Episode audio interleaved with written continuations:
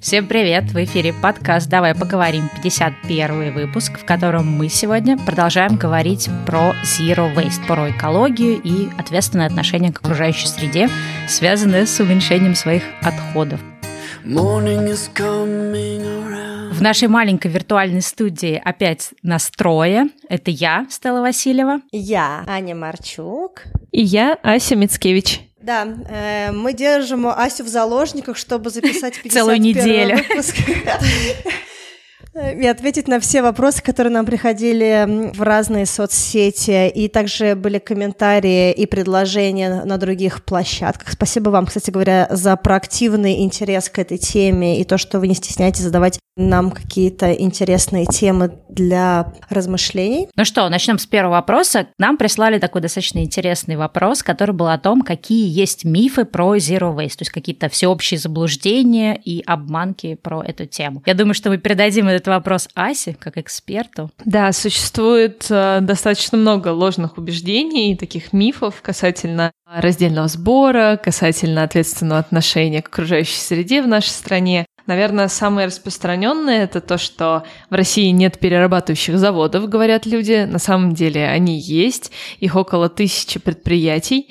И проблема только в том, что они недозагружены, потому что, как я вам уже рассказывала про Финляндию, у нас э, не все сортируют, нету такой должной программы обучения людей, и поэтому люди не загружают эти перерабатывающие заводы своим вторсырьем. Второй тоже очень популярный миф — это то, что все считают, что все едет на одну свалку и ничего не сортируется, потому что на самом деле все не так. Есть перерабатывающие компании, и они зарабатывают деньги на этом. Поэтому в какой-то момент, когда вы посмотрите на свое мусорное ведро, вы поймете, что там лежат деньги перерабатывающих компаний, и в этот момент вы поймете, как важно сортировать. Я всегда рассказываю на своих лекциях, что сортировать важно не только потому, что где-то будет страдать черепашка от пластиковой трубочки, которая попадет к ней, а потому что здесь и сейчас мы живем в стране, и если мы не сортируем, то мы не даем возможность бизнесу переработки существовать. То есть мы не сортируем, у них нету вторсырья, они недозагружены и поэтому эти предприятия простаивают. Как все это происходит, давайте вкратце расскажу. Когда мы э, сортируем вторсырье, оно должно попадать э, на сортировочную станцию. И поэтому тут еще вот третий миф добавится, это то, что приезжает одна машина и собирает все вторсырье вместе, зачем же я это все сортировал в разные баки. На самом деле как-то так получилось, что Россия просто слезала опыт Европы и взяла вот эти разноцветные баки, хотя по факту у нас нету возможности прямо сразу отправлять переработчикам ту или иную фракцию, все равно все вместе должно собираться, и поэтому, когда приезжает одна машина, которая собирает все вторсырье, но не забирает, например, органику и грязный мусор, то это хорошо. Это, это вторсырье потом попадает на сортировочную станцию. Я была на такой сортировочной станции во Владыкино, получается, в Москве. Там а, просто люди сортируют наш раздельный сбор, то есть у каждого человека стоит или контейнер, или сумка, в которую они с ленты собирают ту или иную фракцию. Например, один человек человек собирает весь металл, другой все стекло, третий весь пластик определенного вида, другой еще что-то. И в итоге получается досортировка, потому что, к сожалению, нет должного образования, как я уже сказала, и не все понимают, что можно бросать в раздельный сбор, а что нельзя. И потом уже с этих сортировочных станций отправляется в перерабатывающие компании все это вторсырье. То есть переработчик закупает у сортировки ту или иную фракцию. Я, кстати, хотела немножечко рассказать э, мои мифы и новый миф, который мне сейчас э, сказала Ася. Буквально пять минут назад Ася открыла мне глаза на новую вещь немножечко даже меня отругала. Ну, как она, она такая э, лапульчика. То есть все-таки насильственно подошла. Нет, она открыла глаза и сказала, ты выкидываешь в казину для переработки чеки? Ну да, это же бумага. А ты знаешь, что если в макулатуру попадают чеки, то они бракуют целую партию? Ну да, так просто получается то, что люди считают, что чеки — это бумага. Я сама таким же человеком была. Я же тоже совершала ошибки. Просто я думала, что Аня читала мою картинку про чеки, и поэтому мое удивление было таким. Чек — это термобумага, и она не перерабатывается. Ну, точнее, сейчас люди думают, как это сделать, но точно нельзя бросать ее в макулатуру вместе с обычной бумагой, картоном, потому что, да, действительно, это засоряет вторсырье, и если такая бумага попадет, то, скорее всего, всю партию придется забраковать. Я еще эти чеки несла периодически в сумке, чтобы донести до своего пакетика перерабатываемого. Но теперь я знаю, что я сделала, наоборот, плохо. На самом деле, вряд ли я сделала плохо, скорее всего, я просто не сделала хорошо. Ты можешь их собирать вместе, потому что есть люди, которые делают из этих чеков а, акварельную бумагу, бумагу для рисования или арт-объекты. Но опять же, это надо просто искать таких ребят, которые делают реюз, так называемый. Ну или, или в случае с переработкой в бумагу это настоящий ресайкл. Слушайте, ну я на самом деле много вещей узнала от э, Аси. Во-первых, я узнала, что кофейные стаканчики нельзя перерабатывать потому что они не целиком бумага, а внутри есть какая-то пластиковая пленка. Ну, на самом деле я их называю бумастиковые, потому что они снаружи бумажные, внутри пластиковые. Их можно переработать, но это абсолютно нерентабельно. Я общалась с человеком, который занимается переработкой а, стаканчиков одного кафетерия, достаточно крупной компании, но эта компания лично платит ему деньги за то, что он перерабатывает эти стаканчики, сам по себе он это делать не будет. И если я правильно помню, он мне сказал, что за тонну кофейных стаканчиков, вот этих вот бумастиковых, он получит 900 рублей. То есть, переработав тонну вторсырья, он получит всего 900 рублей. И, разумеется, как бизнесу ему это не интересно. Поэтому повсеместно а, кофейные стаканчики не перерабатываются, они становятся мусором, к сожалению. Их даже нельзя сделать из вторичного чего-то, потому что контакт с горячим. Но очень много людей придумывают разные альтернативы, не только придумывают разные кофейные там кружки, тамблеры, они ищут разные варианты. Например, в Восточной Европе был парень, который начал делать какие-то печеньки, стаканчики, то есть ты пьешь кофе, а пока ты пьешь, она достаточно твердая, эта емкость, а потом ты можешь отгрызть и съесть эту, эту печеньку. Или есть ребята, которые делают все-таки биоразлагаемые пластики, то есть эм, это не нефтепродукт, а продукт из чего-то другого, то есть это тоже полимер. И вот я встретила недавно девушку, она, по-моему, учится в МИСИС, и она придумала делать полимеры из крапивы и недавно получила даже сертификат на то, что можно использовать этот полимер, этот материал с пищей. И я просто очень надеюсь, то, что все, кому я рассказала про эту девушку, все компании, они наконец-то прислушаются и начнут использовать, потому что это очень круто. Да, на эту тему, кстати, много компаний существует, они просто все очень маленькие, и поэтому, если вы узнаете про такие вещи, да, классно, Соли про это рассказ. В Индонезии была компания, они делали из каких-то водорослей, что-то там тоже создавали полимер для пластика и для трубочек. И в Америке чисто такая серфовая тема. Я знаю, что тоже э, есть так называемый Ива Foam, то есть это такое, не знаю, это не пенопласт, а такое покрытие, которое используется для там коврики для йоги и прочее. Сейчас тоже нашли способы из водорослей создавать вот эту Ива Foam, ну, аналог ее. Но проблема с биоразлагаемыми пластиками в том, то, что они хоть и разлагаются, но разлагаются достаточно долго и только при определенных условиях, поэтому я когда узнаю о каком-то новом биополимере, я обязательно его тестю. Например, мне дали пакетик, который действительно от воды начинает слипаться, и он сделан из тапиоки, то есть из крахмала. Но вот за три э, месяца он в итоге у меня в воде ни на что не разложился, то есть он не, ну, не исчез. Это все равно видно, что какая-то материя, да, какой-то материал. Поэтому тут как бы пока что непонятно, что делать, потому что, например, в нашей стране отсутствует компостирование как таковое, только там у бабушек на даче, а так, чтобы ты где-то можешь действительно сдать компост, и чтобы это все переработалось, потом, не знаю, в биогаз превратилось, это пока что что для нашей страны в новинку. Но мне очень нравится, что та же Германия, они очень сильно развивают эту тему. У них даже в одном университете просто отдельно факультет про биогаз, как его использовать, и туда приезжают со всего мира люди из Африки, из Ближнего Востока учиться, узнавать и потом это внедрять у себя в стране. Поэтому мы просто сейчас живем в такое невероятное время, когда постоянно что-то новое придумывается, потому что мы такое поколение, которое вдруг осознало, что что-то не так, и мы можем что-то исправить, и я очень надеюсь, что мы как раз то поколение, которое исправит всякие разные проблемы, которые были чаще всего навязаны, потому что вспомните, как появилась вообще одноразовая посуда, она появилась, когда журнал опубликовал рекламу, где семья из трех человек, понятно, что это была идеальная американская семья, они подбрасывают вверх одноразовую посуду, и внизу надпись «Я больше никогда не буду мыть посуду». И вот эта идея о том, что тебе больше не надо будет напрягаться, она очень сильно подкупила людей, и в итоге у нас стало так много всего одноразового. Разумеется, до этого такого не было. Да, вспомним, наши бабушки стирали пакеты, хотя, ну, это наши же бред. бабушки стирали все. Да, и пакеты в том числе, то есть они были точно очень сильно многоразовые, и можно было их приравнять, наверное, к нынешней какой-нибудь холчевой сумке, потому что бабушки за этим следили, и вообще люди достаточно бережно ко всему относились. У них было, не знаю, мало одежды, у них была выходная одежда, будничная одежда, домашняя одежда, и им, в принципе, этого хватало. Я недавно была в каком-то музее, в Выборге я была в музее, и там было платье учительницы, и было рассказано то, что это платье она носила 10 лет, то есть каждый день она приходила на работу в этом платье, периодически подшивая какой-то воротничок, какой-то бантик, еще что-то. То есть это просто настолько классно, то, что раньше это было, а мы про это забыли, решили то, что нам нужно все новое, все классное, навязанное, вот получается, маркетингом.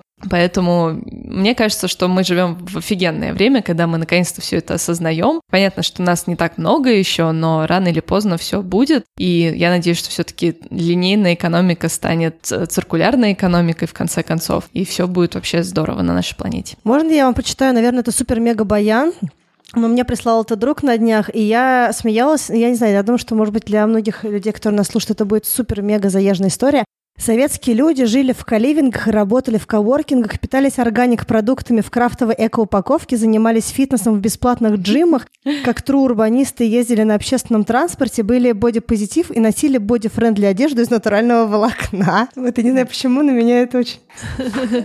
Ну, кроме того, что они были бодипозитив, все остальное, в принципе, совпадает. Ну почему? Знаешь, в советских фильмах там, в принципе, было все достаточно бодипозитив. Вот я вас слушала, на самом деле, несколько минут, как вы обсуждали биоразлагаемые пакеты, что они на самом деле нифига не разлагаемые. И все, о чем я могла думать, это о том, что моя детская мечта сбылась. Когда я была маленькая, мне очень нравилась сказка про пряничный домик, который можно было потихоньку подъедать. Я знала, что тебе это понравится. И мысль о том, что есть кофейный стаканчик, который также может быть снеком, не пускается. Просто я не могу остановиться о нем думать. Я уже готова сейчас брать билет в тот город, где находится эта кофейня. Мне нужно отметить ее на карте. Да. Ну, кстати, слушайте, про вот эти биоразлагаемые штуки, ну, я надеюсь, что мы, кстати, вернемся к этой теме, поскольку у меня есть компост. Э, я тут тоже тестирую время от времени. Вот как-то раз я, например, сложила такой, типа, а-ля recycle был вот этот э, кофейный стаканчик, у меня компост с червяками, червяки съели, соответственно, бумажную часть, и потом остался такой ошметок пластиковый, который мне пришлось выкинуть с ним ничего не происходило. То есть это был такой полуудачный пример. Но был, например, удачный. Здесь в Америке почти все люди пользуются сушилками для одежды, да, то есть здесь все не развешивают, на, как у нас там, да, на каких-то таких вот историях, а закидывают в такой автомат, который похож на стиральную машину, не знаю, в России сейчас появилось такое, и сушат. И для того, чтобы не, не появлялась ну, эта антистатика, да, кидают специальные, по-английски они называются dryer sheets, то есть такие какие-то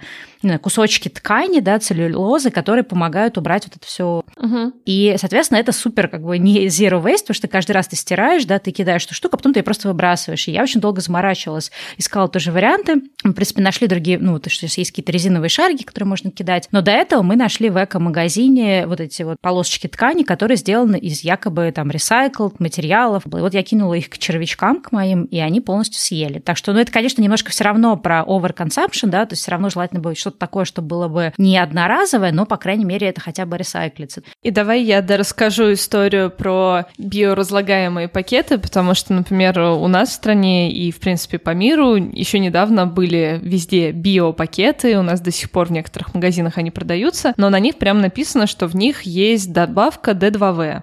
А что делает эта добавка? Она просто добавлена в пластик, то есть в нефтепродукт, да, не в биопродукт, и в этот нефтепродукт добавлена добавка, которая помогает пластику быстрее распасться на маленькие кусочки. То есть э, при воздействии солнце должно светить на этот пакет, вода должна быть рядом, органика, и вот при этих условиях эта добавка начинает действовать и помогает пакету быстрее распасться на кусочки, но это не значит, что, что он разлагается. И вообще в Милане в каком-то, по-моему, 2015 году или в 2017 запретили эти пакеты, просто судебное разбирательство, когда D2V должна была исчезнуть из Европы. Потом дошло это до нас, все тоже перестали продавать эти биоразлагаемые пакеты, которые не разлагаемые, и сейчас все начинают говорить про компостируемые пакеты, вот то, что мы недавно с тобой только что обсуждали, биопакеты, сделанные из биополимеров. Да, ты еще помнишь, говорила как-то, что эти биоразлагаемые пакеты, что если они попадают в партию с пластиком, они также портят всю партию или что-то такое? Ну вот эта вот добавка D2V, когда она попадает вместе с нормальными пластиковыми пакетами, да, она начинает портить действительно все. То есть она разрушает, она помогает распасться, и это не круто уходя от пластика каким-то более приятным материалом, давайте, может быть, проговорим про одежду. Недавно я узнала, что в H&M так много одежды, что они будут ее просто несколько лет только перерабатывать, поэтому если к ним ее нести, это просто, на самом деле, одежда, которая никогда не будет переработана. Ну, вообще, в Африке одежду называют, которая приходит к ним из Европы, одежда мертвых белых людей, потому что они не понимают, как это так много одежды попадает к ним, если люди еще живы, то есть зачем они столько используют. Да, и H&M просто принял очень много одежды, и сейчас у них проблема, что они не могут все переработать, и, по-моему, 10 лет — это по оценкам, сколько им нужно для того, чтобы переработать все, что они уже собрали. Что есть, например, для Москвы и для Питера. В Питере существуют магазины «Спасибо», которые принимают на переработку, что-то реализуют у себя в магазине, если оно качественное, хорошее. И у нас есть э, магазины Charity Shop. Это проект «Второе дыхание». По всей Москве стоят их боксы, в разных торговых центрах стоят. Ты можешь просто тоже скинуть как э, хорошую одежду, так и одежду с пятнами. Часть этой одежды будет э, переработана, часть из этой одежды будет реализована в их магазинах, и какая-то часть отправится на благотворительность. Это, видимо, то, что в Америке делают Salvation Army Army. Ну да, у них Salvation Army и Goodwill тоже это делают. Слушайте, есть такой вопрос. Ты сейчас сказала про то, что можно сделать в Москве и в Питере, а нам писали ребята из регионов, э, которые говорили, что мы хотели бы тоже делать больше в отношении zero waste и более осознанного потребления, но мы вообще не понимаем, как у нас в городах, в небольших городах, мы можем делать что-то полезное. Можешь немножечко рассказать, что ребята могут делать? Существуют, на самом деле, отличные кейсы. Например, есть компост-мобиль. Я не помню точно в каком городе, не то в Петрозаводске, не то в Архангельске. Этот э, компост-мобиль ездит по городу и собирает у людей компост, но это всегда а, кто-то инициативный. То есть, если вы инициативная группа, вам надо собраться, вам нужно пойти, понятно, в управу или к главе и поговорить на эту тему, узнать, кто у вас региональный оператор, кто занимается всеми этими отходами. И всегда просто не стесняйтесь, напишите организации раздельный сбор. Акции раздельного сбора проходят в огромном количестве городов России. Смысл в том, что в первые выходные месяца вы можете сдать определенные виды фракций на каких-то акциях, то есть люди собираются, собирают все это в торсырье и сдают э, на переработку. Это случается раз в месяц, но это случается, и поэтому в первую очередь узнайте, есть ли у вас такая акция, а если ее нет, то опять же пишите раздельному сбору и спрашивайте, как сделать эту акцию.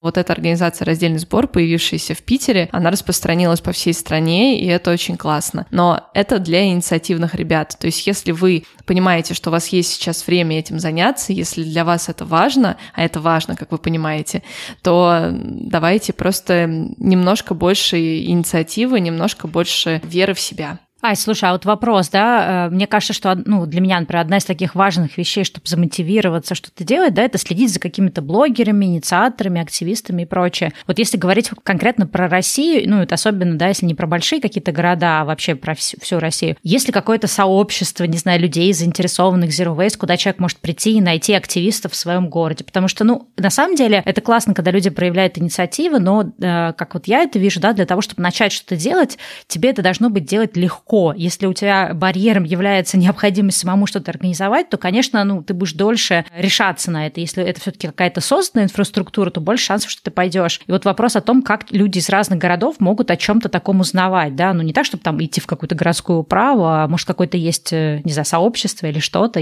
расскажи об этом. Может, ты знаешь каких-то прикольных людей, которые в разных городах занимаются активизмом. Разумеется, есть э, как большие инфлюенсеры, так и микроинфлюенсеры, которые рассказывают про Zero Waste, рассказывают про экологию. Они в разных городах, существуют эко-тренеры по программе Саблина, но чаще всего это все таки в больших городах ребята. А я когда придумала свой вот этот проект поколения Zero, я как раз понимала, что людям недостаточно онлайн-поддержки, что очень круто встречаться вместе и слушать про что-то, потому что ты, когда сидишь в аудитории и слушаешь какого-то классного человека, вокруг тебя сидят единомышленники, это очень сильно подпитывает. Сейчас я разрабатываю гайд для того, чтобы такие встречи могли ребята проводить в каждом городе, чтобы они собирались, и я надеюсь, что это будет такое классное движение поколение Zero, и у моего как раз э, движения скоро будет даже подкаст, чтобы еще больше людей вдохновлять. Но пока что, да, это такая группка разрозненных людей, которые иногда находят друг друга. Я достаточно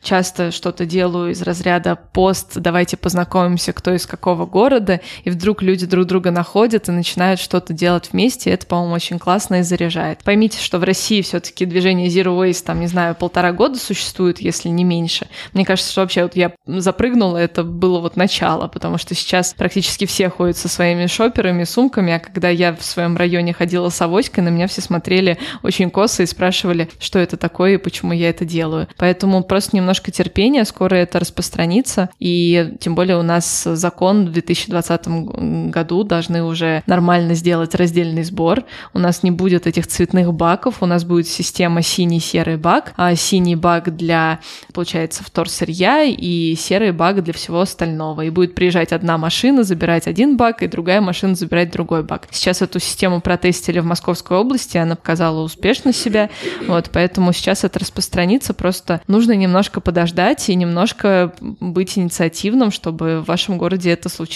раньше. Еще у Аси есть такой прикольный хэштег, называется «Эко-рыцарь». Я прям была очень тронута, когда его увидела, то есть каждый раз, когда кто-то что-то хорошее делает для экологии, они могут оставить хэштег «Эко-рыцарь». Да, и потом я этих ребят репостила, потому что надо поддерживать всех. Самое милое — это когда супер крохи, типа, не знаю, 2-3 года тащит маленький рюкзачок с вторсырьем, потому что он понимает, что это нужно сделать, и он учит своих родителей. Тем более у нас сейчас в разных школах по России проводят эко-уроки, есть такая организация «Эко», и они проводят эти уроки, и дети потом приходят домой и начинают рассказывать своим несведущим родителям, что такое экология, что нужно делать, что недостаточно просто убирать за собой в лесу, надо еще и сортировать.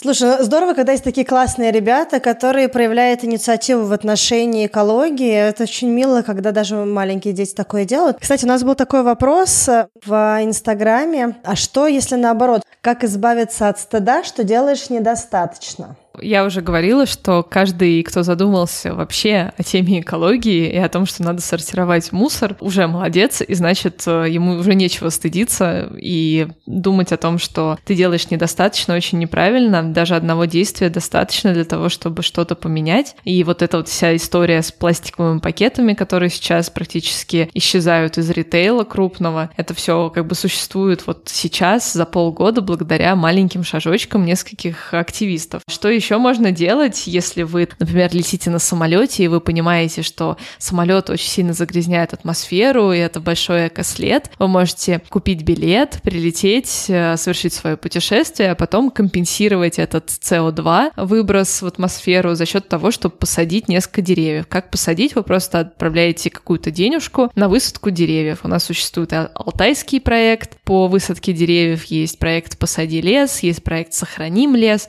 и в связи с только что страшными событиями, когда столько э, леса сгорело, это прям очень в тему, очень актуально. Ну и про, в принципе, стыд. Я всегда удивляюсь, когда люди ругают себя а, за какую-то маленькую оплошность. Например, в его жизни появилась трубочка пластиковая, он пытался э, от них избавиться, или пластиковый пакет. Это же всего один день, а ты же не сдаешься после первой битвы в компьютерной игре, да? Ты просто идешь дальше, ты используешь весь свой опыт для того, чтобы избавиться от этого предмета, если он тебе не нужен. У меня так и было. Я сначала один раз говорила официантке, что мне не нужна трубочка. Трубочка появлялась. Два раза говорила, трубочка появлялась. Когда я начала уже 3-4 раза напоминать, трубочка уже все-таки не появлялась в моем стакане, потому что я, конечно, ее доставала этим а, желанием избавиться от пластика, но я добивалась своей цели. И тут то же самое. Просто следующий день, следующая битва в войне против пластика и лишнего мусора. Кстати говоря, про стыд, я помню, что когда я познакомилась с Асей, мы много чего обсуждали в отношении экологии, и в том числе говорили про кофе, про кофейные стаканчики, про просто эти стаканчики на забеге, и я шла и думала, как мне сказать Асе, что у меня дома есть коллекция стаканчиков из разных кофеин, которые я тащу из разных э, стран мира, но Ася меня не отругала, она наоборот сказала, что очень классно, что эти стаканчики не были выкинутыми, что они служат на благо общества, что есть эстетика в том, что это какая-то своеобразная выставка. Я небольшой свой стыд как-то компенсировала Асиными хорошими словами.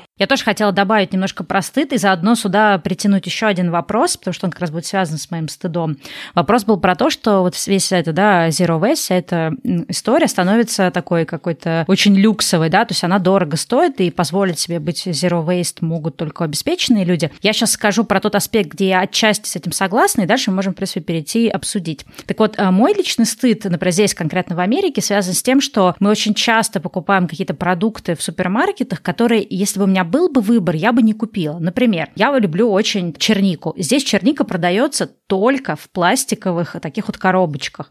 Нельзя купить россыпью перцы сладкие. Они всегда запакованы в пакеты. То же самое огурцы. Я не знаю, с чем это связано, но это какая-то такая вот американская история. Э, мой муж, он американец, он говорил про то, что да, там, они не хотят, чтобы кто-то что-то с этим сделал или чтобы какие-то там заразы попал. Ну, мне кажется, это какая-то чушь, которую рассказывают американцам. Но суть в том, что если я выбираю покупать эти вещи, то есть прям искать магазины, где эти вещи на развес, то, скорее всего, это будет либо более дорогой фермерский рынок, либо более дорогие элитные магазины типа Whole Foods и так далее. То есть если я, например, ориентируюсь на все-таки экономность бюджета, это тоже, да, некая такая моя цель по жизни быть экономным и осознанным в плане трат, то я, например, еду в какой-то азиатский магазин, там какой-то филиппинский или там еще в какой-то, там, не знаю, мексиканский, да, какой-то такой grocery store, и там все будет в пластике. И получается у меня выбор, либо я покупаю дороже, просто потому что я такая молодец Zero Waste, либо я экономлю наш бюджет, но создаю пластик. И вот для меня, например, здесь это, в Америке это очень большое чувство вины. У меня пластика на Бали было чуть меньше, чем здесь. То есть там хоть как-то мне удавалось. А здесь в Америке все супермаркеты все упаковывают. И я, например, ну, там одно время тоже фолловила какую-то американскую девочку, которая сказала, что она отказалась полностью от всех товаров в пластике. И она сказала, что она очень любит чернику. Это ее любимый фрукт, точнее, любимая ягода.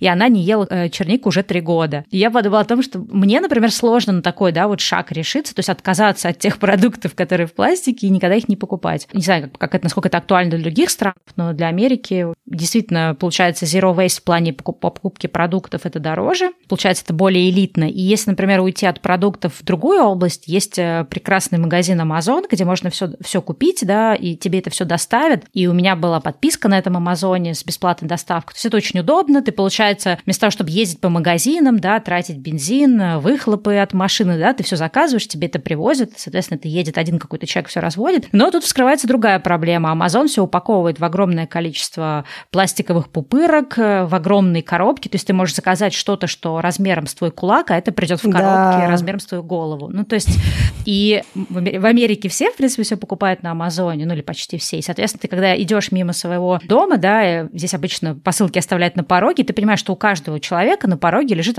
одна-две коробки. И так каждый день практически. И вот когда я это осознала, да, я в какой-то момент сделала осознанный выбор отписаться от Амазона, и теперь стараюсь либо заказывать там что-то раз в месяц, либо вообще не заказывать. Но это зато я лиш- решила себя удобства, да, покупать, и теперь мне надо ехать, морочиться, искать это в магазине. Тоже, в общем, палка о двух концах. И таких примеров довольно-таки много. Я до сих пор испытываю по поводу всего этого стыд, и у меня нет какой-то финальной такой какой-то стратегии. Я надеюсь, что, может, в какой-то момент ко мне придет осознание вообще, что делать. Ну, мы сейчас живем а, в таком переходном периоде, когда, разумеется, что-то в итоге становится дороже, что раньше было дешевле. В России нет такой проблемы, на самом деле. У нас очень много рынков, где достаточно дешево все это купить. У каких-нибудь бабушек можно покупать продукты, зелень и прочее. Поэтому мне кажется, что у нас даже дешевле без пластика покупать. И вот эта история про то, что в упаковку заложено 30% стоимости, она вот для России достаточно актуальна. То есть упакованная гречка стоит на 30% дороже, чем неупакованная в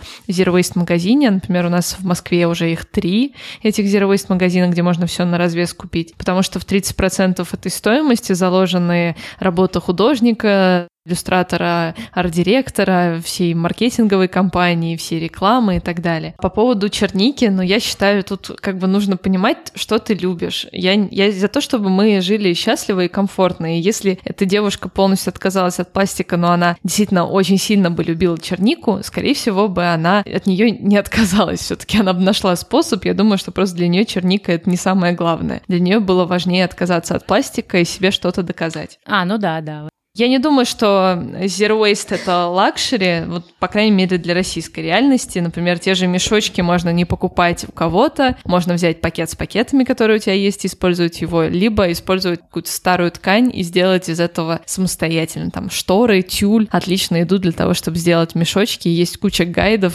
как это сделать просто на раз-два. Есть всякие японские способы, как сложить ткань, чтобы она тоже стала кулечком, котомкой и прочее, и прочее. Поэтому каждый решает для себя. Кто-то хочет супер красивую бутылочку Klean Kanteen за 4000, а кто-то возьмет свою старую бутылку или найдет бутылку на Авито. Но как бы здесь просто зависит от человека. То есть быть zero waste можно вполне бюджетно, а можно, конечно, очень красиво, модно и как в Пинтересте. Как в Пинтересте. На самом деле, да, мы, в принципе, делаем какие-то вещи в отношении Zero Waste а, сейчас в Москве. Самый дискомфорт, если можно это назвать дискомфортом, это то, что кто-то из нас берет пакетик с перерабатываемым мусором и идет 550 метров до ближайшей желтой мусорки Эколайна и кидает э, туда этот пакет. В принципе, не очень проблемно для того, чтобы быть чуть-чуть более осознанным. Ну, я так понимаю, что там еще тоже были вопросы, наверное, вот вопрос, да, про эту люксовость. Наверное, в том числе, что про те магазины, где продают товары в россыпь, да, не знаю, как это по-русски называется, по-английски называется bulk shop, да, где ты можешь прийти со своими баночками, контейнерами, своими пакетиками, что обычно, ну, поскольку эти магазины не сетевые, соответственно, ну, то есть с точки зрения экономики, да, им сложнее давать такие же классные цены, как Ашану, и поэтому человек понимает, да, что эти bulk shops, не знаю, может, Ася поправит, как они по-русски называются, да? На развес. На развес, да, то есть какие-то эко-магазины на развес, соответственно, соответственно, там будут чуть выше цены, и для людей, это, если семья большая, это может быть значимо. Нет, там дешевле. Там э, или дешевле, или также, если это не касается органической продукции, потому что, конечно, какая-нибудь органическая гречка будет дороже стоить, чем обычная гречка. И, к сожалению, в таких магазинах иногда бывает такая история, что ты хочешь купить обычную пшенку или обычную гречку, а там в итоге они закупили органическую, и ты ее не покупаешь, потому что она стоит безумных денег. Но это я говорю, это переходный период. Пока что магазинов таких мало, история такая непопулярная. Люди половину вообще не понимают, зачем это делать. А я, например, всегда покупала орехи на развес, потому что я очень люблю орехи. Я покупала их всегда в свои мешочки. Ну, то есть это раньше были пластиковые пакеты, которые я из дома приносила. Или вообще контейнеры, потому что я ем очень много орехов. И, разумеется, мне было дешевле купить их на развес, чем в упаковке, потому что это прям намного дороже купить в упаковке, чем у какого-нибудь мужчины, который продает специи и разные сухофрукты и орехи. Ну, кстати, правда в том, что в России нет проблемы купить вещи на развес, особенно с точки зрения рынков и развалов, и даже в некоторых магазинах есть вот эти вот э, уголки с сухофруктами, орехами и прочее. Крупы немножечко другая история, но вот сейчас появились магазины, я покупаю крупы, покупаю чечевицу и другие вещи. Они получаются дешевле, и специи получаются тоже дешевле. Тут больше, знаешь, про что говорили? Про экотакси, если нужно заказывать, чтобы забирали раздельный мусор, или если отправить куда-то вещи на переработку и прочие какие-то такие вот установить измельчитель. То есть там, где нужно прям вложиться в какой-то такой вот большой момент. Ну вот с экотакси, получается, если у вас есть возможность э, вызвать экотакси, в чем смысл? Человек приезжает прямо к вашей двери, к вашему дому, и вам даже не нужно делать нескольких шагов, он просто забирает с порога все, что вы отсортировали по категориям. Это классно для того, чтобы научиться. Первое время у нас это было бесплатно, и люди просто сдавали вторсырье, они тестили, как это все сделать. Сейчас это платная история, но вот, например, я считаю, что если вы копите по два месяца вторсырье, то заплатить э, тысячу рублей для Москвы или 300-600 рублей для Питера — это вполне нормальная история, потому что это это за два месяца, сколько это кружек кофе или еще чего-то. То есть, если человек видит в этом смысл, если он хочет поддерживать этот бизнес, он поддерживает. Но если у него нет этих денег, никто его не обязывает, он просто находит пункт приема вторсырья и сдает туда. Я, конечно, тоже первое время сталкивалась с тем, что не понимала, куда что сдавать, и я помню, как я ездила на метро со своим вторсырьем. Это было странно, потому что я знала, что тетрапак, например, принимают только в одном месте в Москве. Точнее, я тогда знала, что принимают только в одном месте, или мягкий пластик только в одном месте. Но сейчас все намного лучше, и, как я уже сказала, к 2020 году так вообще станет еще лучше. Да, кстати, про мусор я же вспомнила историю, что когда я как раз тоже жила на Бали, пользовалась этой Эко-Бали Recycling компанией, они брали в месяц где-то там около 8 или 10 долларов за вот этот весь вывоз, вывоз мусора, а обычно на Бали это стоит, ну, то есть вот эта просто свалочная машина приезжает где-то там, ну, 1 или 2 доллара в месяц. И, конечно, для многих, ну, учитывая, что на Бали все таки у людей другие немножко затраты, другие доходы, для многих вот эти 10 долларов в месяц, ну, для балийцев точно это для большинства из них неподъемная сумма, но даже для экспатов, да, не для всех это. И я помню, что вот многих это останавливало, но я в какой-то момент решила, что нет, все-таки мне это важно, пускай это немножко дороговато, например, да, 10 долларов в месяц платить за вывоз мусора, но это будет такой вот мой вклад. Компенсация эко-греха. Да, эко-греха. Но в этом смысле, вот опять же, вот чем Америка все-таки в чем-то, да, плоха, в чем-то хороша, если ты, например, условно говоря, там, владелец частного дома, то ты, ну, даже если ты живешь в квартире, мы здесь платим за вывоз мусора и платим не маленькие, на самом деле, деньги, это может быть и 40, и 60 долларов в месяц, в зависимости, да, там, от, от того, где и как ты живешь. И в этом смысле есть очень положительный момент, потому что когда мы въехали в этот дом, мы узнали, что счет за вывоз мусора будет 60 долларов. Я пошла сразу же смотреть мусорные баки, и я такая думаю, так, если там не будет ресайклинг баков, то, ну, как бы мы скажем владельцам этого дома, что они могут пойти в сад, и мы будем сами заниматься выводом своего мусора. То есть ты можешь, то, что мы говорили, да, тоже, по-моему, в прошлом выпуске, голосовать рублем, долларом в данном случае. И то же самое, если ты владелец дома, да, ты можешь пойти и выбрать, э, какой компании платить. То же самое, кстати, это не связано с мусором, например, с, с электричеством, да, здесь есть обычное электричество, а здесь какая-то более зеленая компания в плане электричества, и ты тоже можешь, даже будучи внутри квартиры, да, можешь решить, какой компании ты хочешь платить свои деньги. То есть здесь это не государственное, это все частное. И в этом есть некоторый плюс. К сожалению, американцам в большинстве вообще, ну, как бы все равно, да, то есть там люди заняты заказыванием на Амазоне, а не экологией. Но если человек осознанный и хочет, да, делать какой-то выбор, здесь, по крайней мере, он может. Потому что в России я слабо себе представляю, что можешь прийти и сказать, что, знаете, я тут свою мусорку поставлю, и, и на эту обращать внимание не буду. Но поскольку мы в России все-таки не платим таких значительных денег за мусор, людям немножко все равно. А если бы люди платили по 60 долларов в месяц, то, возможно, они бы по-другому тоже к этому относились. Ну, здесь, короче, очень много всего намешано. Но у нас зато платят бизнесы. У нас есть так называемый эконалог, который они mm-hmm. должны платить, потому что у них есть отходы, но вот они в итоге ничего не сортируют. То есть те, кому платят эконалог, вот эти деньги никуда не идут, и поэтому сейчас есть несколько компаний, которые объединились в так называемую расширенную ответственность производителя, то есть они занимаются своими отходами сами, крупные компании типа Coca-Cola, Danone и прочих и прочих, которые хотят собирать свое вторсырье и быть ответственным за свое вторсырье. Но пока что на законодательном уровне это все не очень хорошо, и они пока что пытаются как-то договориться. Я хотела сказать про Австралию. Во-первых, Австралия специфическое место. Даже в Сиднее, в самом крупном городе страны, много людей живут в двухэтажных домах. То есть там не так много многоквартирных домов и прочее. И почти у всех есть корзинки для раздельного мусора. Так вот, э, австралийцы платят штраф, если они кидают весь свой мусор в то, что называется waste. Да, то есть у них есть пластик, бумага, металл и waste. Сейчас у них еще недавно появился компост, но с компостом это как раз fancy. Это люкс, и нужно отдельно заказывать, чтобы тебе привозили эти коробочки для компоста. Но вот если ты не ресайклишь все остальное и кидаешь это waste, то ты платишь штрафы. Ну, в Европе то же самое, и я даже слышала про какие-то кафе, которые берут чуть больше денег, если ты не доел еду, потому что им нужно будет заниматься вот этим вейстом, органик вейстом. И то есть, если ты доел, ты платишь там, например, 10 евро за блюдо, а если не доел, то платишь 13, потому что ему нужно будет позаботиться, что сделать с этим вейстом, который ты оставил. Боже мой, боже, как страшно жить.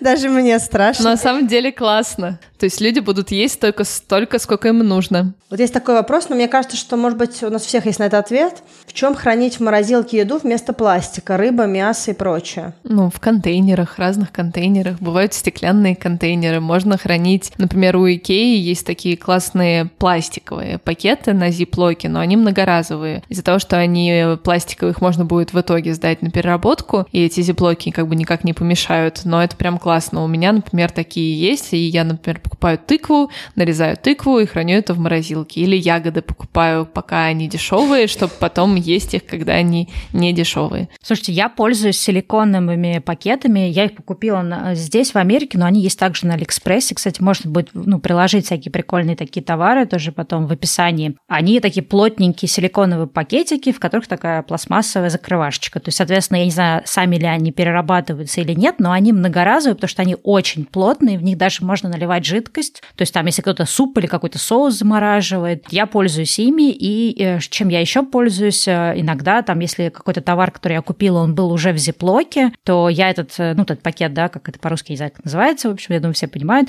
я его сохраняю, и, соответственно, в него потом что-то складываю. То есть я, на самом деле, многоразово использую, и я даже, если, например, я знаю, что туда складываю там какое-нибудь мясо или рыбу, то я его, например, споласкиваю, иногда тщательно, иногда не очень тщательно, если там что-то такое было, там, например, овощи просто замораживались, и храню его в морозилке. То есть, потому что если ты будешь плохо помытый пакет хранить где-то там, да, в шкафу, там что-то завоняться. А если ты его помыл и даже не просушивая, я скручиваю в трубочку, чтобы, ну, избавиться от воды, и просто кладу в морозилку. И у меня вот эти пакеты всегда лежат в дверце в морозилке. Когда мне надо, я его просто достаю и использую. Это именно которые вот обычные зиплоки, а те, которые силиконовые, ну, как бы, естественно, что они моются. Их даже, по-моему, можно мыть в посудомоечной машине, ну и, соответственно, многоразово использовать. Поэтому с морозилкой нет, на самом деле, никаких проблем. Да, потому что там можно сделать или реюз, или в крайнем случае ресайкл. Тут как бы самое главное понимать то, что пластик — это неплохо. То есть вот это фанатичное избавление от всего пластикового, оно не очень здоровое, потому да. что пластик не исчезнет из нашей жизни. Он легкий, например, никто не перейдет, ну, ни один бизнес не перейдет в здравом уме на а, стеклянную тару для того, чтобы перевозить очень много жидкости, потому что они будут намного больше денег тратить на перевозку. И экослед, соответственно, этих предметов тоже будет увеличиваться. Поэтому пластик будет какое-то время, пока мы в таком переходном периоде, потому что нам сам сейчас надо просто понять, что весь этот пластик можно сдать на переработку. И если он все-таки попал в нашу жизнь, и мы его там много раз поиспользовали, он все-таки испортился, порвался, надо сдать его на переработку и все. Ну да, или просто стараться не использовать одноразовый пластик, а если ты можешь многократно использовать этот контейнер. Например, мы когда покупаем что-то, что уже лежит в пластиковом контейнере, я не знаю, здесь сметана, например, да, в пластиковых контейнерах, то я потом просто мою эти контейнеры и сохраняю, чтобы хотя бы пару раз это можно было как-то, ну или столько раз, сколько это работает, да, использовать. То есть таким тоже образом можно поступать.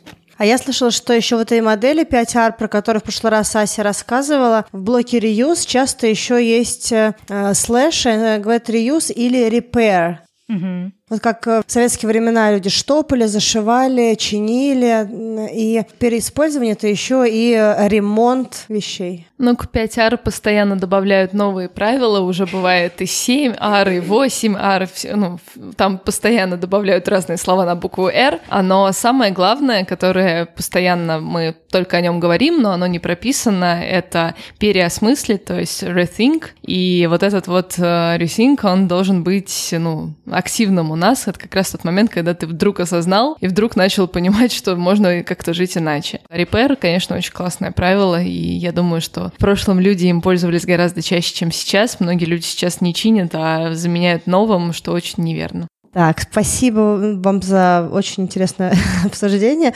Знаете, есть э, близкий вопрос к тому, что мы сейчас обсуждали про пластик.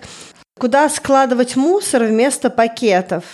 Ну, во-первых, можно не складывать в пакет, можно просто в ведро все класть, потому что когда вы сортируете, получается, вторсырье waste и органику, то у вас вот это вот uh, waste, оно не мокрое, и оно не портится, и как раз можно его там копить достаточно долго, потому что если вы все-таки стараетесь избегать мусорную упаковку, то есть, например, металл с пластиком, бумага с пластиком, всякие композитные материалы, которые практически никто не принимает на переработку, то вы будете очень долго все это собирать, и вам не нужен вообще пакет. Можно заменить, если все-таки хотите пакет, на газеты, можно сделать э, из газет э, такой оригами мешочек. Э, много гайдов есть в интернете. Газеты в российской реальности попадают в почтовые ящики постоянно, и их либо ты сдаешь на переработку как макулатуру, либо используешь под мусор. Еще есть вариант э, компостируемые пластиковые пакеты, то, что мы обсуждали биополимеры, но я немножко против, потому что компостирования в стране нету. Или сдавать э, в пластиковых пакетах, потому что когда я была на сортировочной станции во Владыкино, это компания Ecoline, они даже просили, чтобы мы делали это в пластиковых пакетах, то есть, например, сдаем стекло в пластиковом пакете, потому что таким образом сокращается количество стеклобоя. Пока что, пока стекло, вторсырье э, стеклянное едет на сортировочную станцию, оно бьется. И если есть какая-то емкость, какой-то пакет, то этот стеклобой не теряется. То же самое и здесь. Они в итоге эти пакеты тоже собирают и сдают на переработку. Так что это не, немного уже миф. То есть люди, которые поняли, что на вторсырье можно зарабатывать, эти компании, которые занимаются сортировкой и продажей переработчику вторсырья, они уже стараются продавать ему все, что возможно. То есть они стараются как можно больше фракций принимать, и мягкий пластик вместе с пакетами из-под мусора тоже относится к этой категории. Кстати, тоже вот вопрос был про э, мусор, да, и, э, и он был относительно как раз органики, как ее утилизировать в городских условиях. В общем, поддержу то, что сказала Ася. Если, в принципе, разделять мусор, то э, нет необходимости пакеты использовать. И мы, кстати, говорили в прошлом выпуске, у меня ни одно из мусорных ведерок, то есть есть вот мусорная ведерко в ванной, есть мусорная ведерко у меня в комнате, да, в рабочей ни одно из них не с пакетом, то есть я, соответственно, например, если это мусорная ведерко в моем офисе, да, я просто понимаю, что я не кидаю туда еду никакую, а кидаю только там бумагу или пластик, ну, в общем, что-то такое, что потом пойдет в перерабатываемое ведро. И либо если, например, мне нужно это разделять будет, то я потом просто возьму это ведро и ручками уже как бы, да, раскидаю по тем там э, другим кучкам, по которым нужно. И, по сути, действительно, это все ведь не пахнет, если оно без еды. Единственное, с чем может быть вопрос, это ведро для компоста, для органики. То есть у нас есть, например, какое-то количество waste, да, вот это вот мусора, который никак не перерабатывается, то есть, например, какие-то упаковка из-под еды, которая уже стала такая какая-то жирная, да, которую нельзя отмыть, ну и всякое такое, там, может, какие-то остатки еды, там, какие-нибудь косточки или что-то что такое, мы выкидываем мусор. Можно либо просто обычное ведро, с которым ты доходишь до мусорки и выбрасываешь, либо здесь можно, если, например, тебе досталась какая-то упаковка,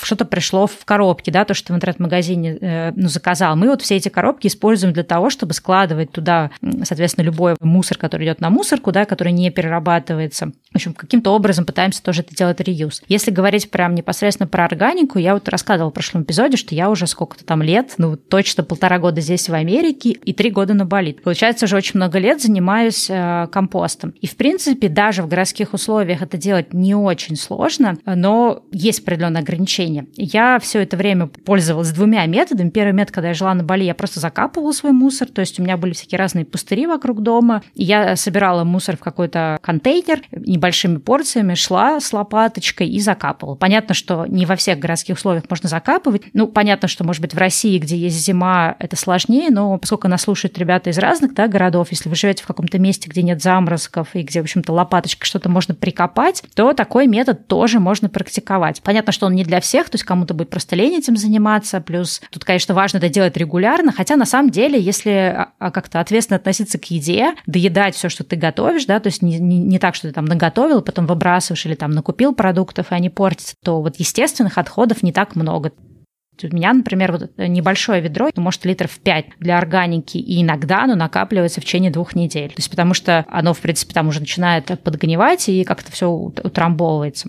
И, соответственно, дальше у меня это все накапливается в ведре. Туда же я кидаю салфетки, какую-то бумагу, которая легко перерабатывается, например, вот эти коричневые пакеты и газеты. То есть все это можно тоже кидать в органику. Во-первых, так оно будет впитывать э, жидкость, которая выделяет какие-нибудь там шкурки от фруктов и так далее. То есть не будет э, воды там в баке. И, соответственно, с какой-то периодичности я это отправляю в свой вермикомпостер. Вермикомпостер – это когда у тебя твои органические отходы перерабатываются с помощью таких вот красных червячков. Ну, то есть такие червячки, которые, не знаю, используются на рыбалке, если кто-то когда-то в детстве или в взрослом возрасте рыбачил. То есть это обычные красные червячки, то есть это не какие-то мерзкие там, не знаю, создания, как люди представляют. Поэтому, конечно, надо спокойно относиться к червякам, то есть у меня они не вызывают какого-то такого стресса, поэтому я люблю развлекаться своим вермикомпостером. Как он выглядит? Это несколько поддонов, у меня это пять поддонов, которые выстраиваются друг над другом. Соответственно, когда ты стартуешь первый поддон, а, ты кладешь туда там бумагу на дно, ты засыпаешь червей, там один или два килограмма червей, потом засыпаешь им какую-то еду в виде опилок, нарванной бумаги и чего-то еще, и начинаешь туда просто ссыпать отходы органические. И когда у тебя этот первый там уровень заполняется, ты накрываешь его бумажкой, стартуешь следующий. У нас семья из двоих человек, причем один из этих человек есть довольно-таки много, то есть можно считать, что это семья из троих человек. У нас, в принципе, где-то там в течение нескольких месяцев заполняются все эти поддоны, то есть кажется, что это будет очень быстро, на самом деле нет. То есть вот, вот эти пять поддонов у нас даже не всегда заполнены. И к тому моменту, когда ты подходишь к пятому поддону, да, начинаешь его заполнять, ты можешь открыть первый поддон, и там уже будет просто земля. То есть вот люди тоже боятся, как это все будет выглядеть, да, там гниение, то есть у всех какие-то такие странные ассоциации. На самом деле, ну, как человек, который много лет это делает,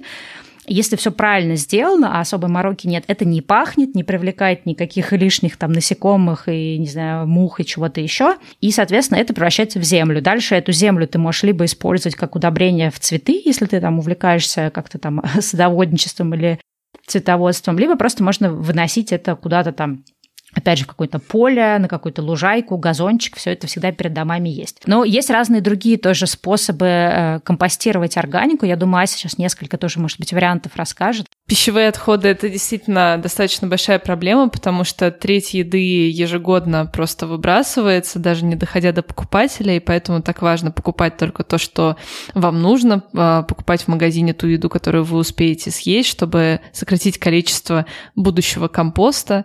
А, все возможно, можно устанавливать вермикомпостер, бакаши компостер с бактериями, но главное понимать то, что это только пятое правило, и это такой уровень не для всех, и не обязательно начинать с него или вообще углубляться в него, только если вам интересно. Поэтому самое главное все-таки отказываться и сокращать количество потребляемой пищи в том числе, чтобы осталось как можно меньше отходов. И я знаю, даже в Москве есть э, ресторан Zero Waste кухни, где они максимально используют все, что есть. То есть у них даже было в меню некрасивый пирог, стейк из объедков. Это не значит, что это плохая еда, просто это действительно они используют все, что есть. Слушая вас, слушая вас, я поняла, что меня вполне устраивает просто выкидывать э, компост. Потому что для меня, конечно, э, тема червей, которые открываешь предыдущий контейнер, и там земля, вызвала много разных визуальных картин, от которых я не смогу избавиться на ночь.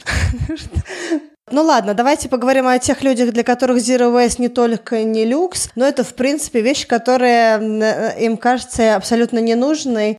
Вот нам пришел такой интересный вопрос. Что вообще мотивирует людей на Zero Waste, когда живем один раз, и на мой век и так хватит, и после меня хоть потоп? Я считаю, что это не совсем правильное решение думать то, что после нас э, все равно что будет. Э, Все-таки люди очень интересные существа. Нам дан мозг, который может придумать супер уникальные вещи. Мы этим отличаемся от животных, что мы можем придумать то, чего еще не было, и жить просто как животные, потреблять ждать и не думать о том, что будет после, на мой взгляд, немножко неправильно, но каждый решает для себя. Я надеюсь, что армия тех людей, которые осознанно будут подходить к своей жизни и будут понимать то, что после нас не потоп, после нас э, следующее поколение людей, и вообще хотелось бы, чтобы эти люди жили на планете, а не страдали после того, как мы оставили кучу мусора. И не забываем, что в Марианской впадине был найден пластиковый пакет, и мы уже по праву можем называться пластиковым веком. Я же считаю, что человечество должно оставлять какой-то культурный след после себя, а не в виде мусора. Но потом история с э, осознанным потреблением это какая-то история, которая действительно безумно сложная, ее нельзя потянуть. Принципе, большинство вещей, которые мы делаем, они стали в какой-то степени рефлекторными, и я вообще не могу сказать, что для нас это какая-то лишняя энергия, лишние усилия. А еще это привычки, которыми ты начинаешь гордиться. По-моему, это очень классно каждый раз понимать то, что ты смог сделать что-то, что еще и помогает планете, а тебе не доставляет больше никакого труда. Ну да, мне, кстати, кажется, что здесь вот э, большая разница для людей, которые вот, да, говорят, чем вас это мотивирует. То есть для этого человека просто все вот эти усилия, о которых мы говорили, они кажутся какими-то невероятно сложными. Но мне кажется, если выбирать ту часть Zero Waste, которая тебя не напрягает, и начинать с малого, то в какой-то момент это просто становится, там, не знаю, какой-то естественной твоей привычкой, частью твоей жизни, и ты не делаешь это, потому что даже ты какой-то ходишь, и каждый день я молодец, ты понимаешь, что ты делаешь вклад, но тебе это делать не влом. Что лично меня мотивирует, это, наверное, то, когда я вижу, как меняется наша планета. То есть для меня, вот я рассказала уже в первом эпизоде, самый яркий пример был Бали. Я приехала туда в первый раз в 2008 году, а уехала с Бали в 2018. И то, что остров поменялся за эти 10 лет, это просто ничего не сказать. Там, когда мы приезжали в 2008 году, очень много балийцев австралийцев пользовал, например, пальмовые или там какие-то листы вместо одноразовой посуды, практически не было там пластиковых стаканчиков и прочей трубочек, пили просто вот как есть. Балийцы ели еду руками, соответственно, не было потребности в пластиковых вилочках и прочем. А сейчас это все просто в корне поменялось, и люди уходят, так как вот мы говорили в Советском Союзе, люди уходят от того, чтобы мыть пакетики, потому что им кажется, что это какое-то сильное достижение цивилизации, покупать каждый раз новый пакетик. Также и балийцы тоже считают, что пользоваться посудой природной, да, там вот этими банановыми листами, из которых они такие классные коробочки на самом деле сворачивают, это очень удобно, то есть даже какой-нибудь суп не протечет. То есть им кажется, что это тоже какой-то уход э, в цивилизацию, хотя на самом деле как-то они раньше шили, и, наверное, их это не очень напрягало. Поэтому меня мотивирует то, что я вижу, когда мир меняется не в ту сторону, в которую я бы хотела, и понятно, что я не могу оставаться безучастным. Но мне кажется, здесь каждый человек просто должен сам э, для себя определять, то есть нет смысла э, идти на такое рыцарство, как некий такой какой-то героический подвиг, который будет идти вопреки твоим собственным устоям. Ну да, тот самый uh, be, be что-то as possible, то есть каждый для себя выбирает, и только то, что комфортно, нужно делать, чтобы в итоге тебе доставляли эти новые привычки, этот новый образ жизни, какое-то удовольствие.